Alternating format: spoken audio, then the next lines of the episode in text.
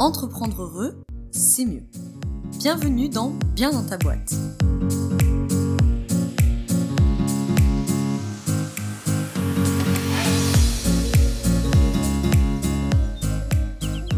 Tous et bienvenue dans ce nouvel épisode du podcast Bien dans ta boîte. Aujourd'hui c'est un épisode interview où je reçois Stéphane No. Stéphane qui vient nous parler de méditation au travail, plus largement de pleine conscience dans le milieu de l'entreprise et en l'occurrence, puisque nous sommes chez Bien dans ta boîte, des entrepreneurs. Stéphane, il pratique la méditation depuis plus de 20 ans. Il est aussi contributeur à Petit Bambou, qui est une, une application qui est très très connue euh, en méditation. Peut-être que tu la connais. Il est instructeur de pleine conscience MBSR. Il va nous expliquer dans le podcast ce qu'est ce programme. Et il est en plus coach professionnel certifié, conférencier, auteur et j'ai même envie de dire un peu serial entrepreneur puisqu'il a monté sept entreprises euh, au cours de sa carrière. Il va t'expliquer son parcours dans le début euh, du podcast, comment est-ce qu'il en est arrivé à la méditation, comment la pleine conscience a littéralement euh, clairement changé sa vie? Et comment il a découvert à ce moment-là sa mission de vie et le changement professionnel que ça implique? Il va nous parler donc de son parcours, il va aussi nous parler bien sûr de ce qu'est la pleine conscience, Qu'est-ce que c'est concrètement? Comment on pratique? Comment on s'y met? Quelles sont les bonnes astuces entre guillemets pour s'y mettre? Surtout, qu'est-ce que ça peut changer concrètement dans ton quotidien d'entrepreneur de pratiquer la pleine conscience? Stéphane, je le reçois suite à avoir euh, reçu son bouquin. Je médite au travail 10 séances d'auto-coaching pour vivre son quotidien en pleine conscience aux éditions Viber. Je profite pour remercier euh, euh, son éditeur de m'avoir envoyé son bouquin. Euh, ce bouquin, eh ben écoute, il est vachement bien parce que euh, il y a ce côté en fait euh, auto-coaching justement. Donc on n'est pas sur un énième bouquin qui t'explique en long, en large, en travers ce qu'est la pleine conscience et le pourquoi du comment, etc.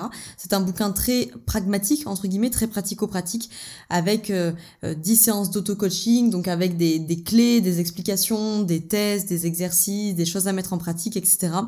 Et sans, sans être exhaustive, il va te parler bah, évidemment de pleine conscience, il te parle des attitudes à cultiver il te parle beaucoup de communication, de relationnel, d'écouter l'autre en conscience, de cultiver des relations, de déjouer euh, les conflits dans la sérénité, etc. Donc il y a beaucoup de choses qui sont euh, abordées dans son bouquin et qui sont euh, tout aussi passionnantes les unes que les autres. Donc sans plus tarder, je te mets dans la description le lien pour te procurer son livre si ça t'intéresse et je te laisse tout de suite avec l'interview de Stéphane. Bonjour Stéphane, merci de venir dans le podcast de Bien dans ta boîte aujourd'hui pour parler de pleine conscience et parler de ton nouveau bouquin qui s'appelle Je médite au travail, 10 séances d'auto-coaching pour vivre son quotidien en pleine conscience. Mmh. Vaste sujet qui est la pleine conscience, euh, en l'occurrence là sur le sujet du travail. Donc on va parler de ça pendant un moment. Eh ben écoute, euh, déjà merci d'être là et puis je vais te laisser la parole. Est-ce que tu peux commencer par te présenter qui tu es, qu'est-ce que tu fais et puis euh, ton parcours dans les grandes lignes? Oh là, ça fait beaucoup de questions d'un coup. Alors euh, voilà, moi je suis euh, méditant depuis 20 ans à peu près, un peu plus maintenant.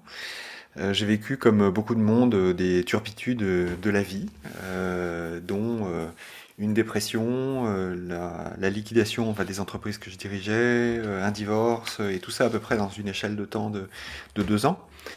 Donc ça, ça a fait beaucoup.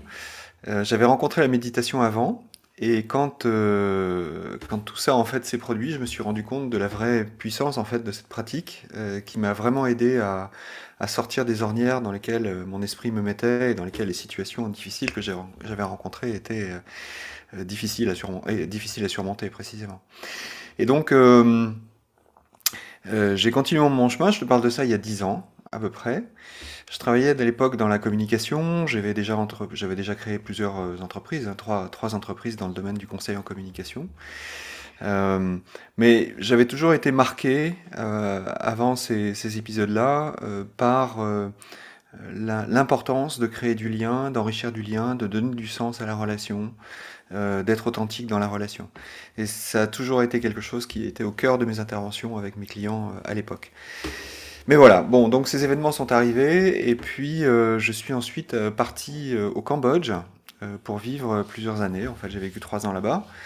Et j'ai eu l'occasion de travailler non seulement avec des ONG, mais aussi de créer des entreprises solidaires, où j'ai pu mettre en place des, voilà, des, ouais, des projets dans lesquels les, personnes des villages dans lesquels on intervenait pouvaient travailler. Et ainsi nourrir leur famille. Et donc là aussi, je cherchais à nourrir du lien, à croiser les cultures, à faire que les gens se rencontrent et puissent se, se, développer et grandir ensemble. Et quand je suis revenu en France, c'était en 2013, fin 2013, euh, ben voilà, donc j'avais plus de boulot, j'avais plus de logement, j'avais plus de famille, enfin j'avais de la famille, mais j'étais divorcé et j'avais plus d'argent. Et, euh, et, ce qui s'est passé était très étonnant en fait, et ça a été une des, euh, pour moi une révélation, c'est que je me suis retrouvé devant une feuille blanche en me disant, ben, non, non pas qu'est-ce que je vais trouver comme boulot pour vivre, mais qu'est-ce que j'ai envie de faire de ma vie, euh, qu'est-ce que j'ai envie de vivre en fait. Mmh. Et ce que j'avais envie de vivre, bah, c'était euh, d'apporter une contribution au monde, qui soit une contribution apaisée, une contribution euh, dans laquelle on peut trouver de la bienveillance, de la joie, de l'unité, enfin en tout cas de la solidarité et de l'unité. Et donc sur mon papier, bah, j'ai écrit « Je veux enseigner la pratique de la méditation qui m'a sauvé la vie et, partant de là, en fait, si, effectivement cette pratique m'a sauvé la vie, bah, je me suis dit que ça pouvait sans doute aider d'autres personnes à aller mieux. Et je me suis rappelé euh, de mon parcours euh, d'entrepreneur et de mon parcours en entreprise euh, aussi, puisque j'ai été aussi salarié. Je me suis rappelé de la souffrance au travail, je me suis rappelé de la santé mentale qui était nécessaire de préserver et de prendre, enfin voilà. Et je me suis rappelé surtout qu'on ne peut pas être un bon dirigeant ou un bon leader ou un bon manager si on ne prend pas soin de soi et si on ne prend pas soin des autres qui sont nos comment dire, qui font partie de notre communauté en fait tous les jours euh, de la semaine quand on, quand on travaille. Voilà. Et donc j'ai mis en place euh, bah, des, des, premiers protocoles, des premiers, des premiers programmes de méditation. Puis ensuite je me suis formé comme instructeur MBSR. Euh, donc MBSR c'est un acronyme anglais qui veut dire en français réduction du stress basé, basé sur la pleine conscience.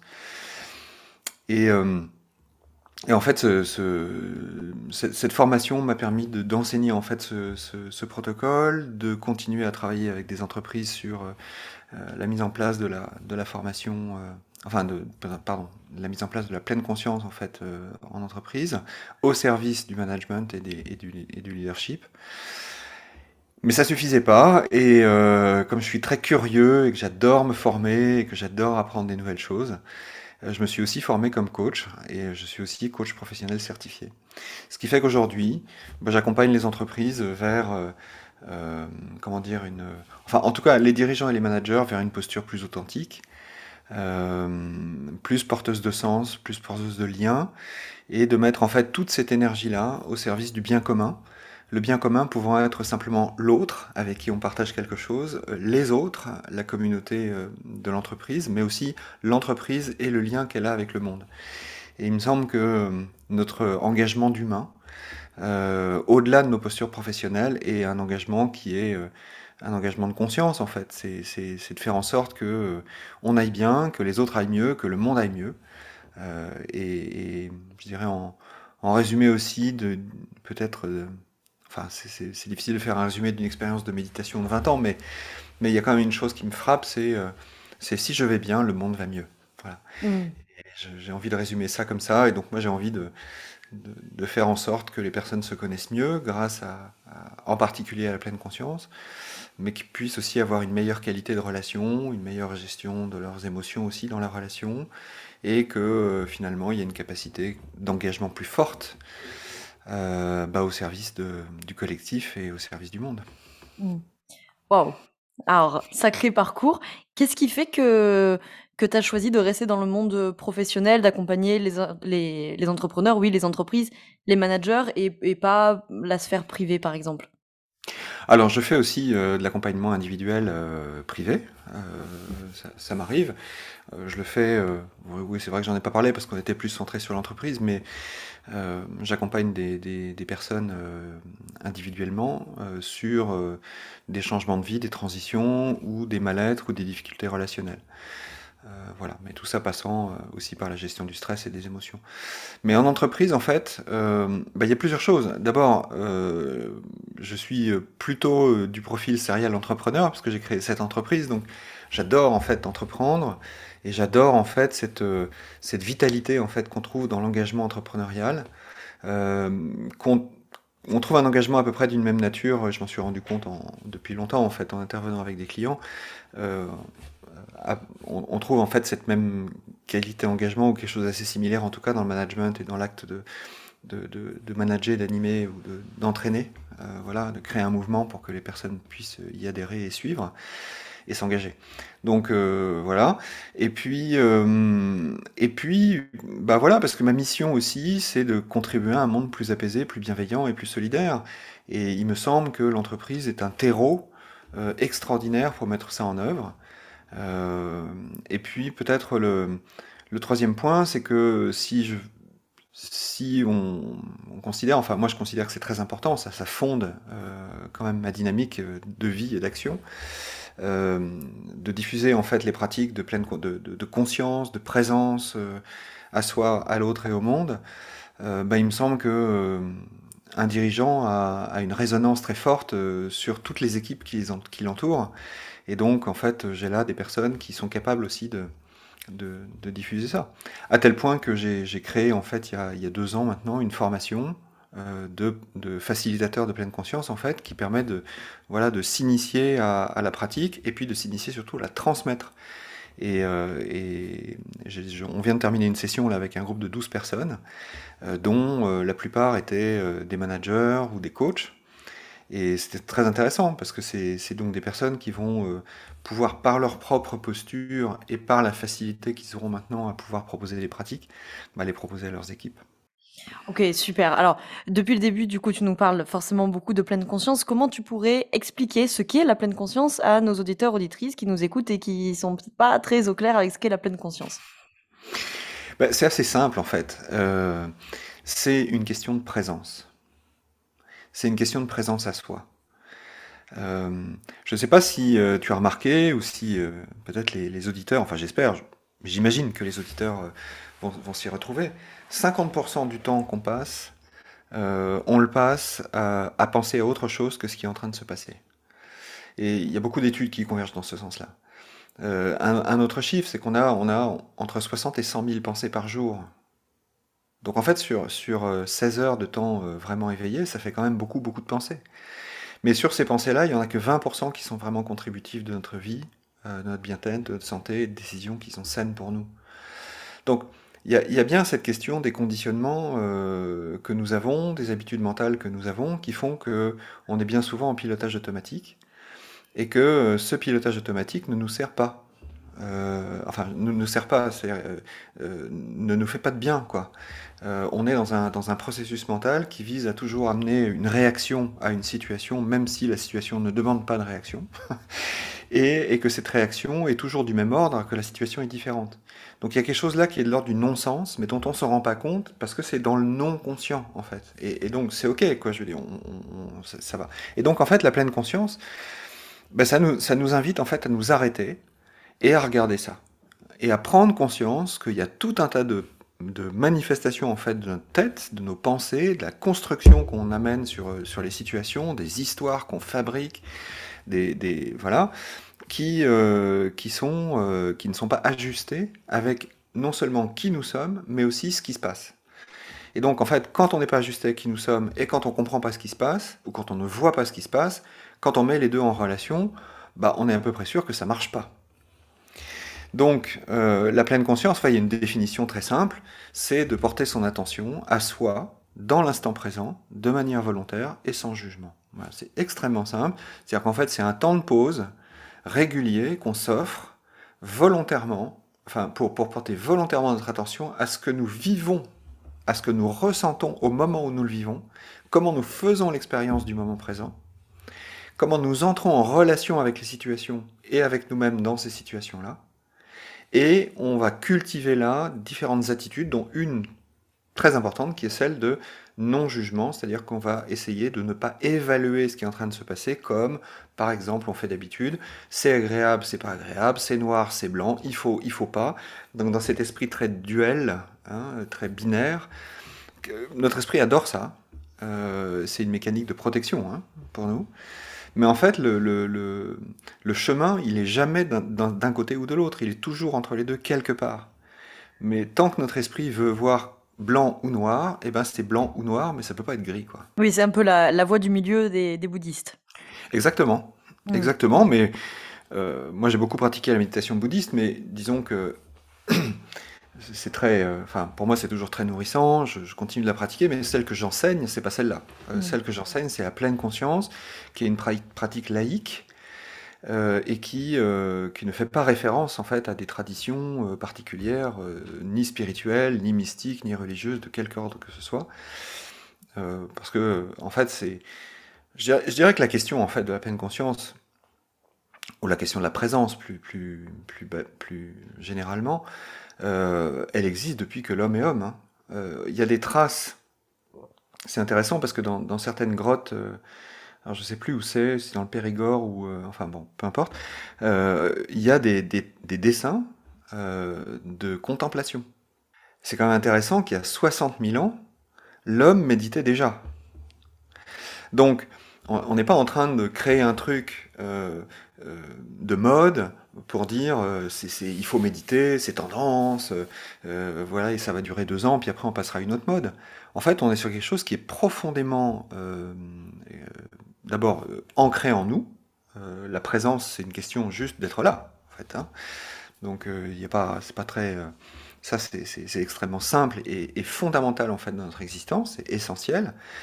mais en même temps, on voit bien que le monde tel qu'il évolue, euh, ne nous invite pas à, nourrir beaucoup de paix. Euh, on voit bien hein, les, défis euh, auxquels on est confronté aujourd'hui, que ce soit le défi de la paix dans, le monde qui se durcit dans tous les sens. On a encore eu quand même quelques grosses frayeurs lors des dernières élections présidentielles. Hein. Donc on voit bien qu'il y a une angoisse en fait par rapport à, par rapport à ça. le changement climatique, le Covid bon, euh, les, instabilités politiques dans tous les sens, on voit bien que rien en fait n'est stable.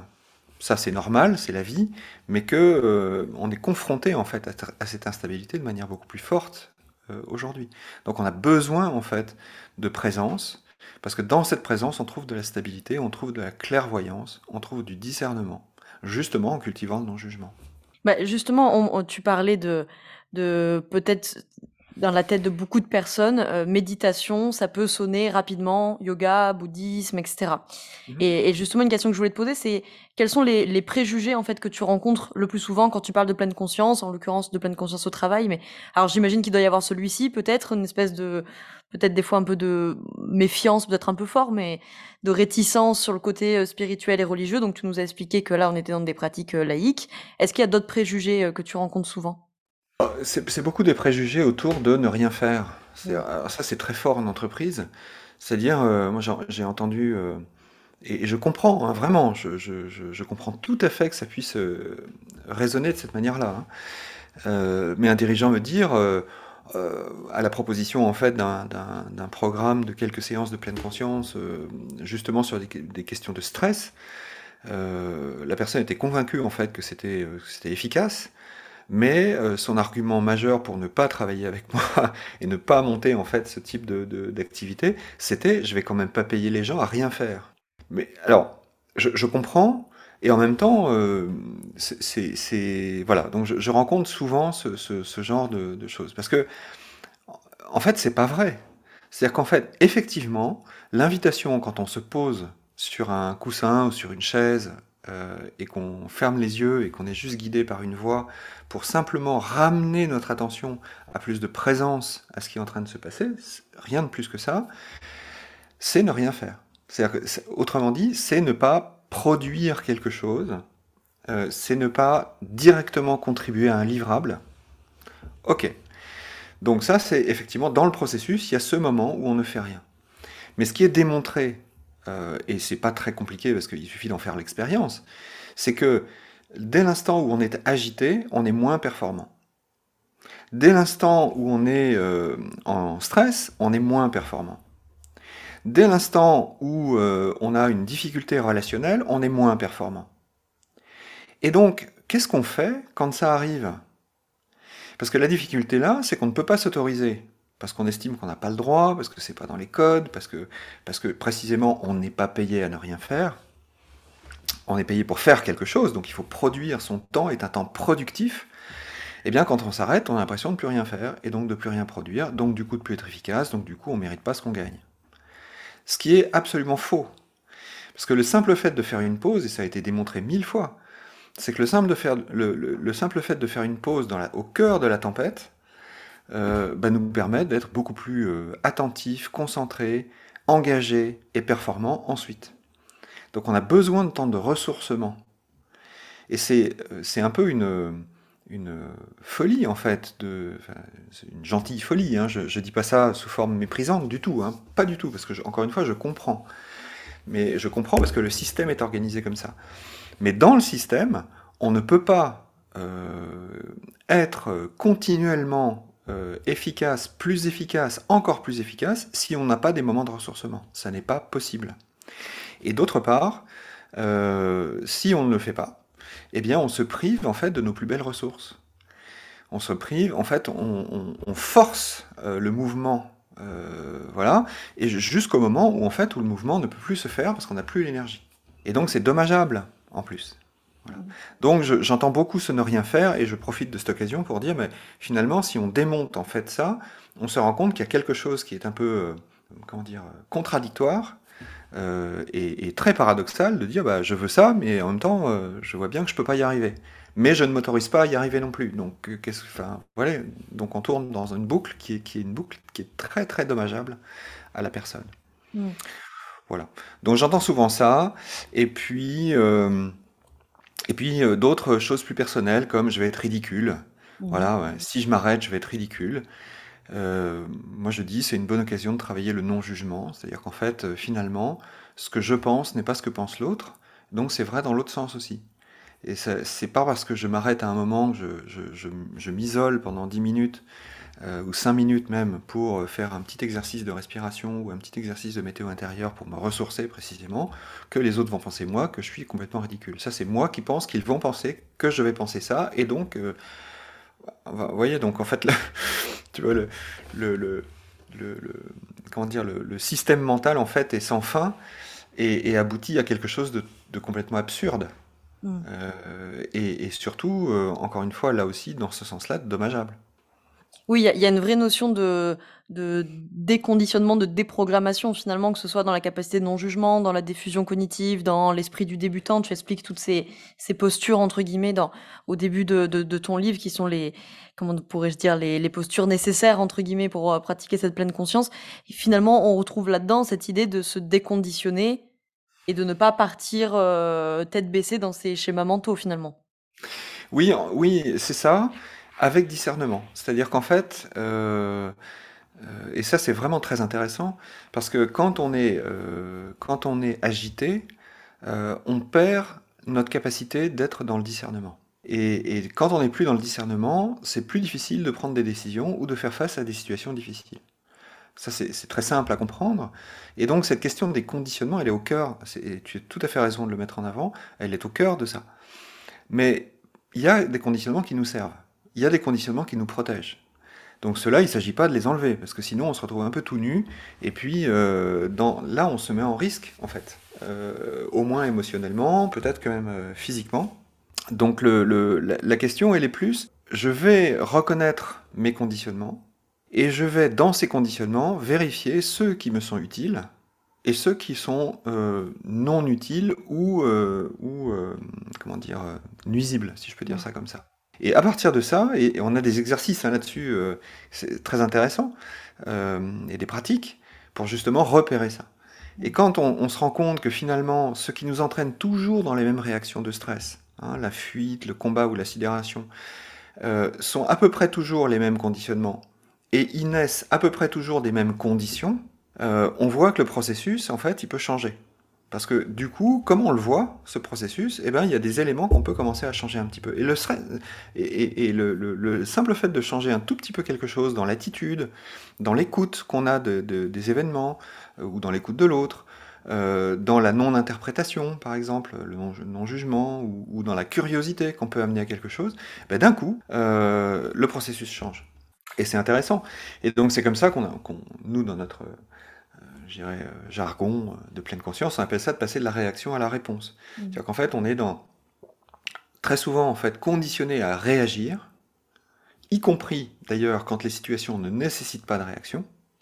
c'est quand même très intéressant. Et du coup, à vouloir changer quelque chose alors qu'il n'y a rien à changer du tout la plupart du temps, et qu'en plus on ne peut rien changer, puisque la plupart des, choses qui nous, sont, euh, qui nous arrivent en fait bah, sont, pas liées à nous. Donc euh, nous, on, ne peut pas, on peut pas changer le fait que le bus arrive en retard pour aller au travail. Quoi. Il arrive en retard, il arrive en retard.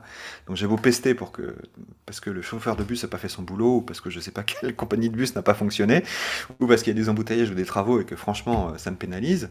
Euh, grosso modo, euh, en fait, on, réagit à quelque chose, mais finalement, il n'y a pas de changement. Donc, euh, donc c'est inutile. Et cette énergie-là est bien plus intéressante si on la canalise sur comment je peux prendre soin à cet instant et qu'est-ce que je suis en mesure de faire dans les possibilités du moment pour faire que cet événement ne soit pas pénalisant pour moi, par exemple. Voilà. Mmh. Et c'est là où on passe de la réaction à la réponse, c'est-à-dire qu'on cesse, par une observation fine de nos réactions, par nos conditionnements, euh, et on, va vers euh, une réponse avec ce temps en fait de pause que nous prenons et qui nous permet de reconnaître ce qui est en train de se passer et des ressources disponibles au moment où ça se passe. Alors, ça me fait penser ce que tu dis. Euh, j'aimerais bien ton avis là-dessus. Il, il, y a deux ans, quand je faisais mon professorat de yoga, j'ai eu un débat avec une collègue de psy positive. Alors, on parlait plutôt de méditation bouddhiste pour le coup, donc il y avait beaucoup cette notion du détachement. Et euh, et je, je, me faisais la réflexion, dans quelle mesure euh, le fait de prêcher euh, ce détachement, par exemple, voilà, le bus arrive en retard, euh, bon, ça me casse les pieds, etc., je m'en détache, ok. Dans quelle mesure ce détachement, peut-être à outrance, il pourrait pas mener à une forme de, de négation émotionnelle, tu vois, où finalement, par exemple, je vais ressentir de la colère, je suis en colère contre, je sais pas, moi, ma femme, mon mari, mes enfants, et puis je me dis, oui, mais non, il faut que je me détache, il faut pas que l'ego prenne la place, etc., je reviens dans la conscience, machin, mais du coup, peut-être que là, je ne vis pas, à ce moment-là, mon agacement et ma colère. Comment on fait la différence euh, entre le fait de vivre en conscience, de ne pas juger la situation, de savoir aussi s'en détacher de ses conditionnements, etc., et ne pas tomber dans une forme de négation émotionnelle. Mmh ouais, je, comprends. Moi, je ne suis pas euh, très adepte du mot détachement, en fait. Euh, précisément parce que plus on est détaché, plus on, on, est entraîné dans ce que tu exprimes c'est-à-dire mmh. dans une forme de, de distance euh, de, tellement loin, tellement euh, grande que finalement on n'est même plus euh, conscient de ce qui est en train de se passer. Voilà, ni en soi, ni dans la situation. Voilà. Donc ça peut aider à, à, très court terme dans certaines situations où, dangereuses, par exemple, où on a besoin d'être protégé. Et bien sûr, là, on a, on a besoin de, de, de, sortir du jeu pendant un moment pour, pour y revenir ensuite, parce que parce qu'effectivement, c'est dangereux. Enfin, ça nous arrive pas très souvent. Donc, donc la question, en fait, est, ce que nous dit la pratique, en fait, par l'expérience de la pratique. C'est pas moi qui dis ça, c'est pas, voilà, c'est pas une théorie, c'est juste que le constat qu'on fait quand on pratique, c'est que précisément, on ne se détache de rien, mais on ne s'attache plus à rien non plus. Mm. C'est là où c'est intéressant. C'est-à-dire qu'en fait, on voit tout passer en restant acteur de ce qui est en train de se passer, mais dans la justesse euh, de, de, de, la situation et pas dans l'illusion que le mental crée à partir de cette situation. Si je reprends mon exemple du bus qui arrive en retard, ce qui est un exemple assez courant, malheureusement, mais on peut prendre, on peut prendre n'importe quelle autre situation dans la vie quotidienne professionnelle. Hein. C'est une avec un collègue de travail, avec, euh, mmh. avec le repas qui arrive froid à la cantine de l'entreprise, avec euh, une réunion euh, qui se passe mal. Bon, enfin, je veux dire, c'est tout à fait transposable. Donc, si on prend, si on, si on reprend cet exemple-là du bus qui arrive en retard, le détachement, ça serait de dire Oh là là, bon, bah, il arrive en retard, mais c'est pas grave, allez, c'est mon karma, je suis zen, tout va bien, je n'ai pas d'émotion, euh, euh, on m'a dit, parce que je pratique la méditation, que ça va aller, que l'avenir sera meilleur, enfin bon, bref, tous ces trucs-là, en fait, ça n'a aucun sens. C'est précisément ça où finalement on rentre dans la négation de l'événement, de la situation et de l'expérience elle-même, on s'extrait de ça comme si on était un simple observateur, et puis qu'on n'était pas concerné. Le problème, c'est que le bus arrive en retard, moi je dois monter dedans je dois aller au boulot. Donc je suis concerné. Hein, et je suis en train de le vivre donc, et de l'expérimenter. Donc je ne peux pas être dans le détachement. Mais par contre, le non-attachement, c'est euh, par exemple, euh, ah ben le bus, il devait arriver à 8h25, il est 8h26. Ça n'est pas normal. Donc je suis attaché à l'idée que euh, ça doit être comme ça et pas autrement. Et du coup, en fait, cet attachement-là euh, demande en fait beaucoup de soins, parce que c'est en le repérant qu'on peut rentrer dans le non-attachement. Ah oui, mais je, repère que je suis très attaché finalement au fait que les choses soient en ordre et qu'il n'y a rien qui doit dépasser. Voilà, ça doit se passer comme ça, et parce que de toute façon c'est comme ça. Ah, très bien. Mais si ça se passe pas comme ça, il se passe quoi? Il y a un problème. Le problème, c'est une tension qui se crée et qui crée une réaction, précisément. Et donc, si ça arrive, la pleine conscience, c'est le deuxième niveau. La pleine, le premier niveau, c'est je constate que c'est pas comme je crois, et je, je me dis ah c'est intéressant, je repère que je suis attaché à l'idée que ce soit comme ça. Bon, ça c'est le premier niveau. Le deuxième niveau, c'est ah je repère que ma réaction, c'est ça. Je suis traversé par la colère. C'est ok. Il y a de la colère. Super. Je ne suis pas cette colère, je suis simplement dans une situation où la colère me traverse. C'est un peu différent déjà de le regarder comme ça. Tu vois, c'est ça en fait. Et donc, ce non-attachement, c'est de se dire, bah tiens, il y a des vues auxquelles je suis attaché, eh bien, je vais me désattacher, si je peux dire comme ça, et je vais essayer de cultiver ce non-attachement dans euh, toutes les circonstances de ma vie, pour éviter de monter dans les tours à chaque fois, et pour euh, bah, éviter de rencontrer des émotions désagréables, parce que c'est pas agréable, mais par contre, si ça arrive, c'est OK quand même. Alors, euh, comment ils peuvent, euh, nos auditeurs et auditrices qui nous écoutent là, euh, se mettre à la pleine conscience? Parce que j'en entends d'avance d'ici qui disent j'ai pas une heure et demie à méditer sur mon canapé tous les jours. Et j'imagine bien que tu vas pas leur, leur conseiller un truc comme ça. Donc comment on fait pour se mettre à la méditation, à la pleine conscience quand on n'y connaît rien et quand on est dans cette peur de ne rien faire? Ouais. Tu sais, oui, je, vais répondre à cette question, mais juste sur ne rien faire, c'est intéressant, parce que ça renvoie à la peur du vide.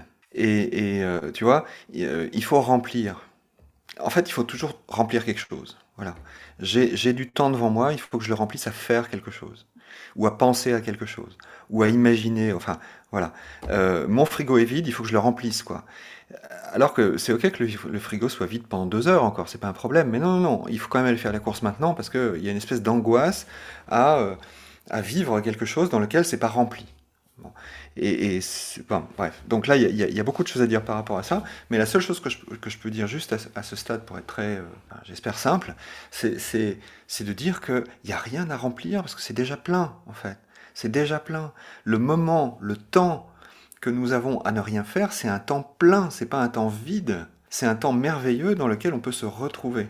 Donc c'est important, hein, parce, que, parce que en entreprise, dans, la culture de faire, et en plus de faire pour obtenir quelque chose, le moindre temps mort est considéré comme un temps perdu. Et, et, donc, euh, c'est fou, enfin. c'est Alors que ce temps, ce temps perdu, c'est en fait un temps vécu. Je, je cite cette citation d'un manager, mais ça m'a bouleversé, en fait. Il me dit, mais moi, je me suis rendu compte, après, après deux séances ou trois séances, je sais plus, il dit, mais je me suis rendu compte quand même que il n'y avait pas de temps de gagné ou de temps de perdu, il n'y avait que du temps vécu. Je me dis, bah dis donc, il a, fallu 40 ans pour qu'il se rende compte que finalement il pouvait vivre sa vie. Donc c'est quand même. Euh, bah c'est pas rien, enfin moi je, trouve que c'est pas rien. Alors, du coup, enfin, pour, pour s'y mettre, alors, il y a plein de façons de faire. Euh, souvent, on commence par euh, un CD ou un audio sur YouTube ou une application. Voilà, genre petit bambou. Super. Ah, pour démarrer, c'est vraiment bien parce que euh, ça permet de se familiariser un peu, euh, ça permet de voir à quoi ça ressemble, euh, ça permet d'expérimenter. Donc très très bien. Mais très vite, ce dont je me rends compte, et ça je le vois, mais c'est juste mon expérience, hein, ce dont je me rends compte dans mes groupes, c'est que les personnes viennent, viennent en disant Oui, mais alors moi tout seul, franchement, c'est super difficile. Quoi. Je n'y arrive pas, parce que je n'arrive pas à me fixer une discipline. Donc, parce que ça demande de la régularité, hein, c'est comme un entraînement, un coureur de fond, donc ça demande de la discipline.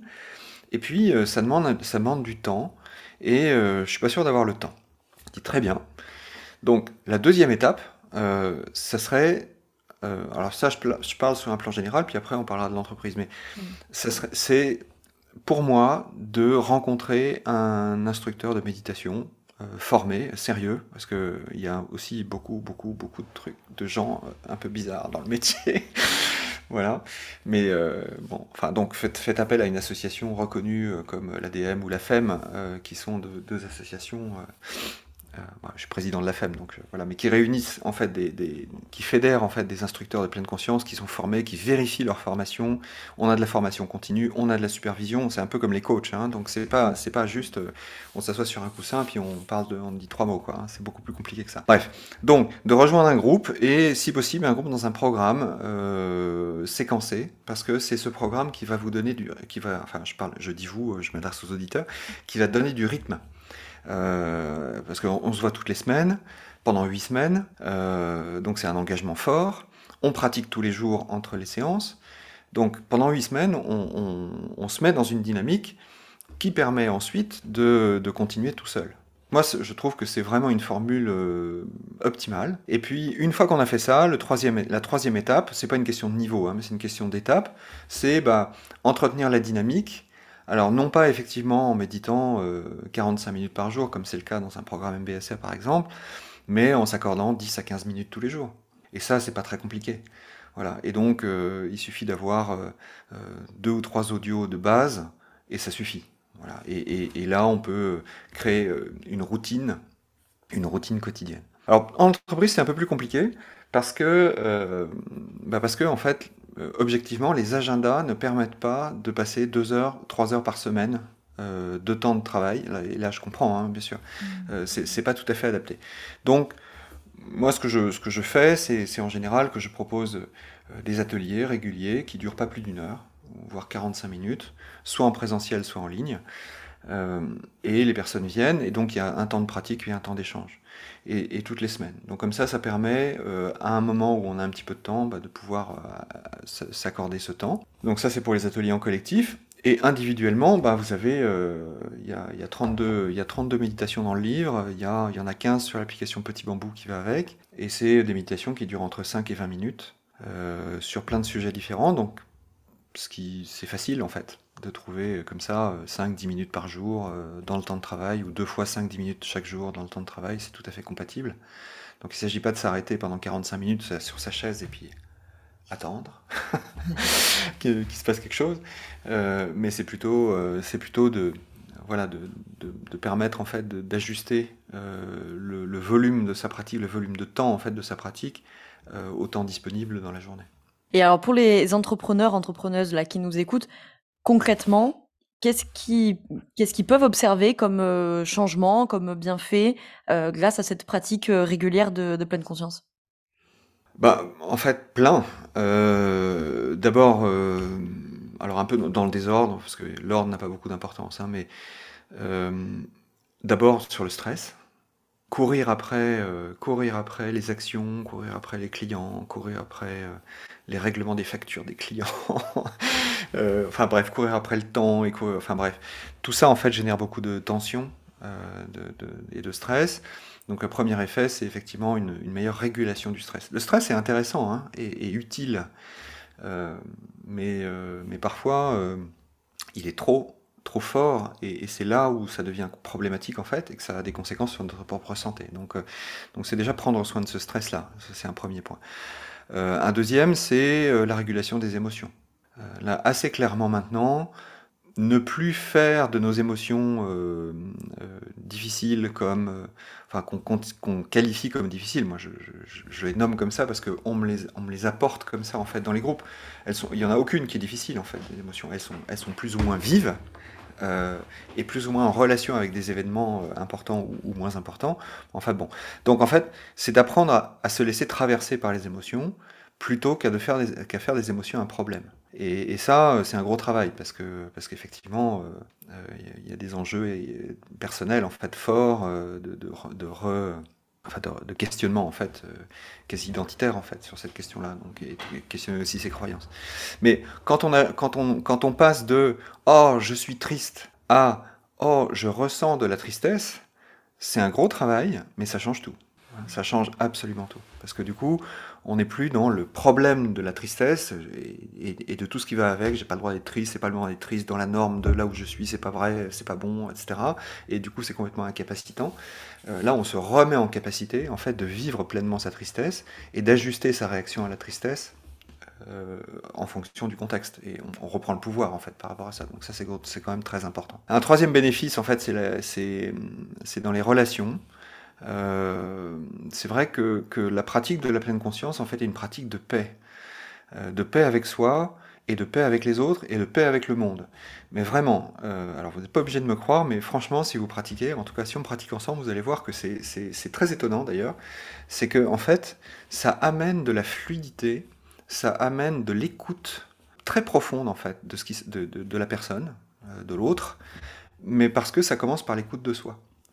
Et, du coup, on réapprend à s'écouter, à se réapproprier cette dimension de l'écoute pour, pour être plus disponible pour l'autre. Donc ça nourrit en fait non seulement euh, les des interactions beaucoup plus euh, fructueuses, fécondes et positives, mais ça nourrit aussi une relation plus solide et, plus profonde. Et moi je le vois avec mes clients, hein, franchement. C'est-à-dire qu'en fait, il y, y, a des fois, et je, ça fait une vraie différence, quand j'arrive de manière, euh, comment dire, quand je me sens un peu stressé, un peu tendu, parce que, parce que voilà, la matinée, c'est pas, il y a eu plein de difficultés, etc., que j'ai pas réussi à surmonter. Et j'arrive avec tout ça, en fait, dans, dans, le bureau de mon client, et, je suis avec ça, et je vois bien qu'en fait, la, la, relation, elle est, elle, est, elle est plus difficile à, nouer à ce moment-là. Euh, et ça fait une vraie différence que quand j'arrive, ou que j'ai eu le temps, en fait, de prendre 10 minutes avant la réunion pour me poser en silence, pour juste être avec moi-même, respirer, euh, prendre, prendre le temps, en fait, hein, de la pause et de rentrer. Même la, façon d'ouvrir la porte n'est pas la même, et du coup, euh, derrière, en fait, la, la, la, relation se tisse tout à fait différemment. Donc ça, c'est sur la question de la, euh, sur la, question de la, relation. Et puis, ça a un effet euh, plus large aussi sur... On, en fait, on cultive, de la, on cultive de la bienveillance, on cultive de l'empathie, on cultive de la compassion. c'est ce qu'on touche au fond dans la pratique de la méditation. C'est l'objet même, en fait, de notre pratique. Au fond, c'est pas du tout de résoudre notre problème de stress, c'est d'être en relation différente avec, avec ce qui se passe et de créer de l'espace qui nous permette de nous relier à nos qualités les plus, les plus belles. Euh, donc je parle par exemple de mon livre des, des princes et des princesses, je parle euh, des relations euh, basées sur le cœur. Euh, c'est exactement ça en fait. C'est-à-dire que dès l'instant où on arrive à se relier à l'autre avec le cœur, euh, ben, la relation est, est très féconde et le, comment dire, l'engagement, la, enfin, la capacité de mobilisation et d'engagement en fait, des deux est extraordinairement plus élevée. D'ailleurs, ça, ça, me fait penser, si parmi ceux qui nous écoutent, euh, il y a des... Ils repartent de là un peu euh, pas convaincus de je vais pas arriver à rester assis. Est-ce qu'on peut faire de la, de la, pleine conscience euh, en mouvement, comme du yoga, de la marche en nature? Absolument. En fait, il y a quatre grandes postures euh, dans la pratique. Euh, la posture assise, donc là, on peut être assis sur une chaise ou sur un coussin. Euh, la posture debout. Ah, ah, oui, la posture debout en mouvement. Mmh. Donc en fait, c'est euh, c'est les postures de yoga en fait. Hein, c'est des postures de hatha yoga. Donc euh, posture très simple. On lève les bras, on trouve des positions d'équilibre euh, la posture du guerrier, etc. Mais de manière, euh, on cherche pas à réaliser des postures, on cherche juste à, sentir le corps qui se met dans ces postures et, du coup euh, se relier en fait au corps en mouvement, hein, donc et à nos propres limites dans ce corps en mouvement pour accepter que nous soyons euh, comme nous sommes. Voilà. Donc il y, y, a effectivement ces postures en mouvement qui sont très intéressantes. Il y a les postures allongées. Voilà. donc ça, ça reprend en yoga Shavasana en particulier, mais pour ce qui est de la posture, mais c'est souvent les postures de balayage corporel ou de gratitude par rapport au corps et à la terre, et puis euh, des postures en marchant. Voilà, donc la, marche. Donc euh, assise, euh, en mouvement, enfin debout ou allongé en mouvement, d'ailleurs on peut se rallonger en mouvement si debout c'est pas ok, allongé et euh, allongé immobile et euh, en marchant. Ok, donc euh, si parmi celles et ceux qui nous écoutent, il y a des, des angoisses à l'idée de rester assis, d'autres. Euh, oui, non, il n'y a, y a, pas de, y a, pas de, y a, pas, y a pas de problème. Et, et... Mais c'est vrai qu'il y a des pratiques. Il y a des pratiques en fait où c'est recommandé d'être assis, et puis d'autres pratiques où c'est plutôt recommandé d'être allongé, par exemple. Donc en fait, ça dépend, ça dépend aussi un petit peu des pratiques. Mais globalement, euh, on peut faire à peu près toutes les pratiques dans, euh, dans la posture allongée, debout, immobile ou assise. D'ailleurs, question que je t'ai pas posée et peut-être que les, nos auditeurs auditrices se la posent, c'est quoi la différence entre la pleine conscience et la méditation? Ah, ça c'est un vaste débat en fait. C'est plutôt un, enfin pour moi c'est plutôt un débat sémantique. D'accord. Euh, on va dire que la méditation c'est euh, le fait de s'arrêter et de porter son attention sur un objet, mmh. voilà, qui peut être interne ou externe, euh, et de voir comment on est en relation avec lui, avec cet objet. Bon, la pleine conscience c'est une manière particulière en fait de méditer, qui est une manière dans laquelle il n'y a pas de en fait, où, l'objet principal de notre attention, c'est nous-mêmes, euh, est porté sur l'instant présent. Mais bon, honnêtement, euh, je pense qu'il faut, il faut pas trop se. Euh, c'est pas que la question n'est pas juste. Hein. Ce, que je veux dire, c'est que c'est plus important d'expérimenter et puis de voir ce que ça donne plutôt que d'essayer de savoir la définition de ça, de ça, de ça, des différents types de méditation, parce qu'il y en a, il y en a des, centaines. Hein. donc, on n'a pas fini d'explorer, mais je dirais derrière la question, ce qui est intéressant en fait dans cette, question-là, derrière la question, c'est euh, un, que notre, esprit cherche toujours à savoir et à comprendre, alors que dans l'instant présent, il n'y a rien à savoir et rien à comprendre. Quand on arrive à se détacher de ça, c'est intéressant parce que ça nous désengage en fait le mental de euh, j'ai envie, de, j'ai envie de tout savoir, de savoir pourquoi, comment, les définitions, les mots qu'on utilise, d'être dans les codes, etc., etc. Et la deuxième chose, c'est que plus on sait, plus on juge. Et, euh, ça, euh, c'est précisément euh, intéressant de l'observer dans notre propre pratique. C'est j'ai envie de savoir pourquoi j'ai mal au dos, et donc je voudrais bien trouver un truc tout de suite qui m'apaise mon mal au dos. Mmh. Voilà. Et donc on voit bien que là le mental enclenche dans il faut que je comprenne, etc. Mais qu'est-ce qui se passe en fait dans ce moment-là? C'est que le mental essaye tellement de comprendre qu'il ne peut pas trouver en fait une solution adaptée à la situation. Et donc on bouge dans tous les sens, on essaie de trouver une solution qu'on ne trouve pas, et la douleur se renforce. Et ça, ça marche à tous les coups.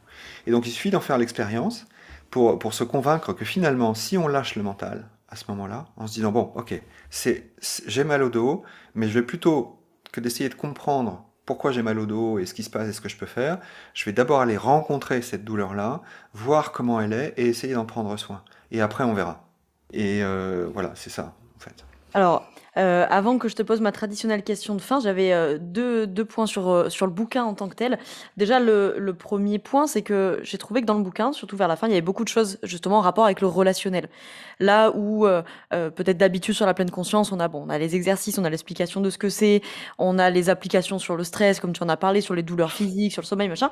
Mais il n'y a pas toujours cet aspect relationnel. C'est très présent dans ton bouquin, c'est très présent dans ton discours aussi depuis le début de, de cet échange. Est-ce que ça vient justement de, de, ce qui t'a amené à la pleine conscience, que ce soit si important pour toi le relationnel? Je ne sais pas d'où ça vient, mais ce que, je, ce que je me dis en tout cas, c'est que nous sommes des êtres de relation. Voilà. Nous sommes des êtres de lien. Et, donc, on a besoin de prendre soin de ces liens. Et dans quel cadre interviennent ces liens? Bah Dans le moment présent. C'est-à-dire que nous sommes reliés et, que tout, finalement, toute cette histoire de pleine conscience, c'est l'histoire de la relation la relation à soi, la relation aux événements, la relation aux autres. Ça n'est que des questions de relation. C'est qu'est-ce que je tisse par rapport à ce qui se passe? Qu'est-ce que je suis en train de tisser? Et c'est ça qui nous intéresse. Donc, voilà. Et puis l'autre chose, c'est que, euh, bah, tu as peut-être noté, en fait, le livre, moi je l'ai construit en fait en trois grandes étapes. Euh, une première qui est, qui est plus euh, qu'est-ce que c'est que la pleine conscience et à quoi ça peut me servir, et en particulier pour le stress. Donc ça, c'est beaucoup plus sur l'aspect individuel. Et donc toute cette, toute cette grande partie-là euh, va jusqu'à l'écoute de soi, voilà, pour, se, pour rentrer dans la relation. Euh, la, relation, en fait, c'est pas juste lui et moi, c'est lui, moi, nous, mais c'est moi d'abord. Voilà. Donc euh, ça change un peu le prisme. Voilà, j'ai, voulu montrer ça. Et puis ensuite, bah, finalement, une fois qu'on on entre dans la relation, bah, qu'est-ce qui se passe dans la relation et comment est-ce qu'on peut être plus conscient dans cette relation-là. Parce que ce qui va être fécond dans la relation, ce qui va être nourrissant et ce qui va être mobilisateur euh, au sens de créer un mouvement dans la relation, bah, c'est bien l'écoute. C'est bien le fait qu'on puisse accepter d'être d'accord ou d'accepter qu'on ne soit pas d'accord et d'être d'accord sur le fait de ne pas être d'accord, c'est ok. Hein c'est pas un problème. Mais tout ça, c'est une question de conscience. C'est qu'est-ce que je vois, qu'est-ce que j'entends, euh, quels sont mes filtres. Et puis, si possible, je vais essayer de mettre moins de filtres pour pouvoir entendre mieux. Et puis, finalement, si on veut cheminer ensemble, bah, c'est quand même bien qu'on fonctionne sans filtre, quoi. Parce que, parce que sinon, c'est des filtres avec des filtres, et ça donne quoi? Bah, Ça donne des relations qui sont pas authentiques, qui sont pas très intéressantes, pas très nourrissantes, et en tout cas pas durables. Mmh. Et en entreprise, on a besoin précisément que les relations soient nourrissantes et durables. Donc j'ai voulu mettre l'accent là-dessus. Et puis la troisième partie, euh, c'est les deux derniers chapitres, et pour beaucoup, essentiellement, c'est plus sur le collectif. C'est finalement comment on peut vivre en pleine conscience, ensemble. Et, là, il y a beaucoup de choses en fait euh, qu'on peut, amener, mais dans laquelle la pleine conscience est hyper importante et, très, euh, euh, comment dire, très soutenante, en particulier dans les conflits. Aborder un conflit en conscience, c'est pas du tout la même chose que de l'aborder comme d'habitude. Hein, comme d'habitude, on va essayer de régler le conflit. Si possible, en faisant appel à quelqu'un d'une tierce personne, un médiateur, parce que sinon on va pas y arriver et puis il y a trop d'enjeux. Bah oui, mais enfin, si on commençait par dédramatiser la situation, par savoir comment on se sent chacun dans le conflit, et puis qu'on commence à se parler en partant de là, comment ça se passerait? Bah, différemment. et beaucoup plus rapidement en plus. Mm. Donc c'est intéressant.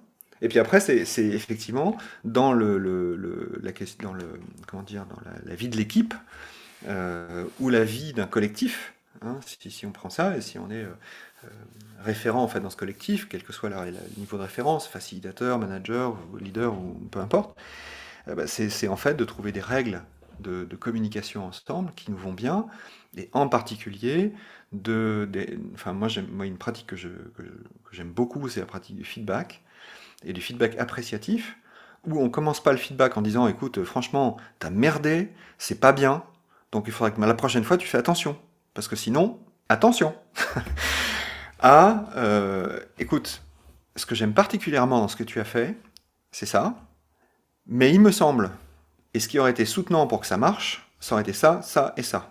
Est-ce qu'on peut en parler? Bah, C'est la même chose, mais alors euh, l'effet n'est pas tout à fait le même. Hein.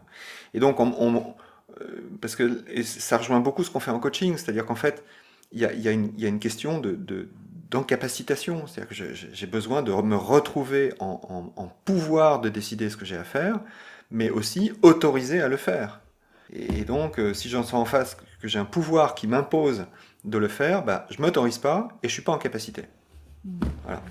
Et ça, c'est, euh, ça part de la présence, euh, la présence à soi, à l'autre, à la situation, et puis aux différents enjeux qui se manifestent et qui peuvent s'exprimer en pleine conscience. Euh, justement, tu, parles de coaching, je trouve qu'on retrouve bien la posture du coach dans la manière dont tu as construit le, livre, euh, parce que le fait qu'il y ait plein de petits exercices, qu'il y ait des questions, qu'il y ait des évaluations euh, de soi, etc., je trouve que c'est un côté très autonomisant. Bon, je suis pas sûre que ce soit bien français ce que je raconte, mais bon, c'est ça me paraît intelligible. Mais on comprend. Voilà. pourquoi avoir fait le choix, du coup, d'un manuel d'auto-coaching et pas d'écrire un bouquin sur ce qu'est la pleine conscience? Ah bah, il y, a deux raisons. Il y a une raison très simple en fait, c'est que euh, l'éditeur euh, a créé une collection qui s'appelle My Happy Job, enfin qui, et qui est, super, hein, où, les, bouquins ont un format. Donc ce format c'est celui-là, c'est 10 séances d'auto-coaching. Et, je dois dire qu'au début, euh, ça me plaisait bien parce que, parce que je, trouvais justement que c'était très concret, très pragmatique. Et moi je suis assez concret et pragmatique. J'aime bien en fait quand les choses sont claires que c'est posé, qu'on sait, qu'on sait ce qu'on doit faire et, qu'on est guidé pour. Donc euh, je, ce, format me convenait bien. Et la deuxième raison, en résonance à, la deuxième partie de ta question sur euh, pourquoi pas un livre sur la pleine conscience en général, bah, c'est d'abord parce qu'il y en a plein mmh. euh, et que la plupart sont pas intéressants. Donc j'avais pas envie de prendre le risque de ne pas être intéressant. bon voilà, mais ça c'est une, une, petite plaisanterie, mais euh, mais parce que, en fait, il me semble que le, justement, euh, on n'a pas besoin, et, c'est un, leurre, enfin une illusion que nous avons depuis qu'on est, passé par l'école, en fait. Hein, donc on n'y est pour rien. Hein, je, ne juge pas du tout ça, mais je vois bien que euh, on aime bien acheter des bouquins pour comprendre les choses. Alors par moments, ça peut être très utile et c'est même important. Hein, donc surtout, il ne faut pas se priver de comprendre. Mais la pratique de la méditation, c'est d'abord de la pratique. C'est d'abord de l'expérience. Et, si moi, il n'y a, pas beaucoup de livres hein, sur la méditation au travail. Euh, franchement, il y en a, vraiment pas beaucoup. Euh, et le peu qu'il y a, il y en a beaucoup qui intellectualisent en fait euh, ce que c'est, les preuves scientifiques, etc. Pourquoi pas? Moi, je me suis pas senti aller vers ça je me suis senti aller vers quelque chose en disant, bah voilà, essayez et puis voyez. Quoi. Et, donc, euh, les exercices qui sont proposés, il y a, a une trentaine, trentaine, une quarantaine d'exercices, en plus des méditations. Bon, euh, ça, permet justement de s'y mettre de manière très simple. Euh, voilà, en quelques minutes, on, voit de quoi on parle, on fait l'expérience et puis on voit comment on sent et c'est fait quoi. Et je trouve ça plus utile parce que c'est plus opérationnel et parce que ça permet de démystifier aussi la méditation, voilà, on pourrait, voilà, on a un tas de représentations, on en a parlé tout à l'heure, hein, on a un tas de représentations en fait sur la méditation, et puis on, a l'impression que c'est pas compatible avec l'environnement de travail. Et moi, je suis pas d'accord avec ça. Je pense que c'est complètement compatible et que c'est absolument nécessaire. Mm. Et donc, du coup, le format de ce livre répond quand même à ces, à ces invitations-là. Donc maintenant, à la liste de John Kabat-Zinn et de Christophe André, on rajoutera euh, Stéphane No. Alors là, je serais vraiment flatté, mais je suis pas sûr quand même que je sois encore à ce niveau-là. bon, alors je vais te poser euh, ma traditionnelle question de fin. Euh, question plus large que la pleine conscience, mais euh, je, par ton expérience de praticien et ton expérience d'entrepreneur, je suis sûr que tu vas avoir plein de choses à nous dire. Quels sont tes conseils pour entreprendre heureux? Alors, je m'y attendais pas à cette question.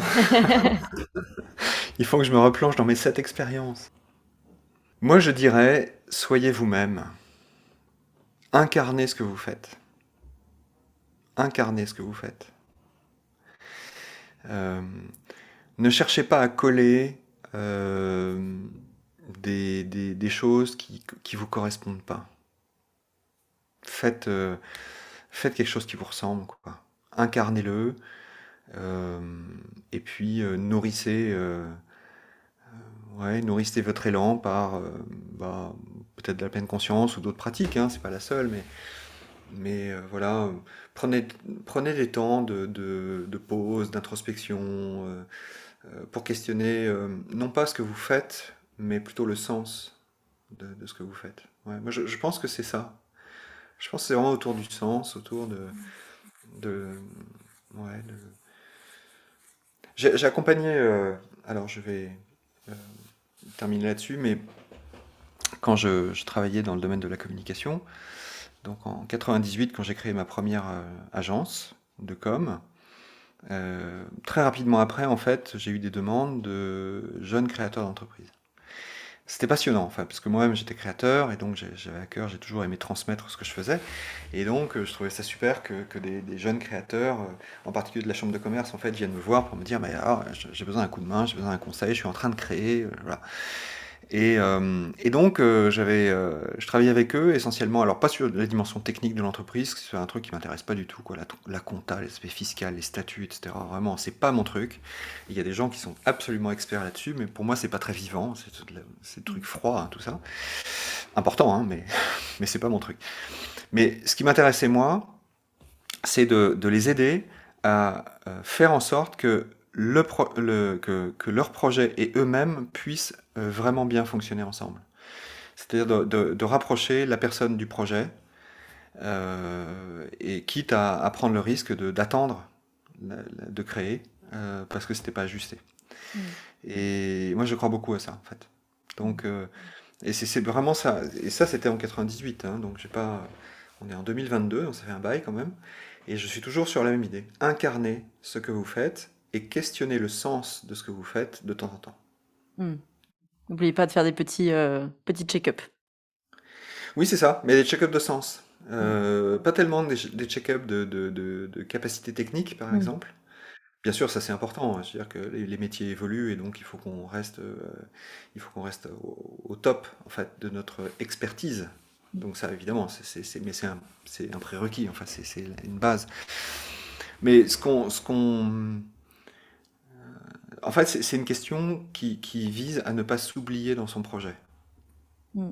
Il me semble que ça, c'est vraiment important parce que j'ai vu tellement, tellement de, jeunes créateurs d'entreprises ou d'entrepreneurs indépendants qui, au bout de deux ans étaient, ou trois ans, étaient épuisés parce qu'en fait, ils couraient derrière leur projet, en fait. Mm. Et, et c'était pas eux, c'était pas. Enfin, il y avait quelque chose qui s'était passé qui, qui. En fait, ils couraient tout le temps et ils n'arrivaient pas à se réajuster par rapport à leur projet qui avait changé euh, parce qu'évidemment, entre le début et, trois mois après, ça a déjà changé. Puis alors deux ans après, euh, c'est souvent même presque un autre projet. Enfin, en tout cas, il a tellement changé de forme, mais qui n'ont pas réussi eux-mêmes, en fait, à changer avec. Mm. Et, donc, euh, à force de s'adapter à l'extérieur, c'est-à-dire à la demande des clients, aux évolutions technologiques, etc., bah, de vérifier que, que, on est toujours en, en, en ligne, hein, on est toujours aligné, en fait, avec, avec, ce qu'on, avec notre intention de départ et avec ce qui est en train de se passer, c'est, vraiment important. Mm. C'est un super conseil. Merci beaucoup Stéphane, ça me plaît beaucoup qu'on puisse conclure là-dessus. Euh, un grand merci d'avoir répondu à mes questions, Ah, venu merci à toi. de Bien dans ta boîte. Et puis, euh, je fais un, un petit point après, une fois toute seule, sur, euh, sur le bouquin. Euh, voilà, merci beaucoup d'avoir été là. À très vite.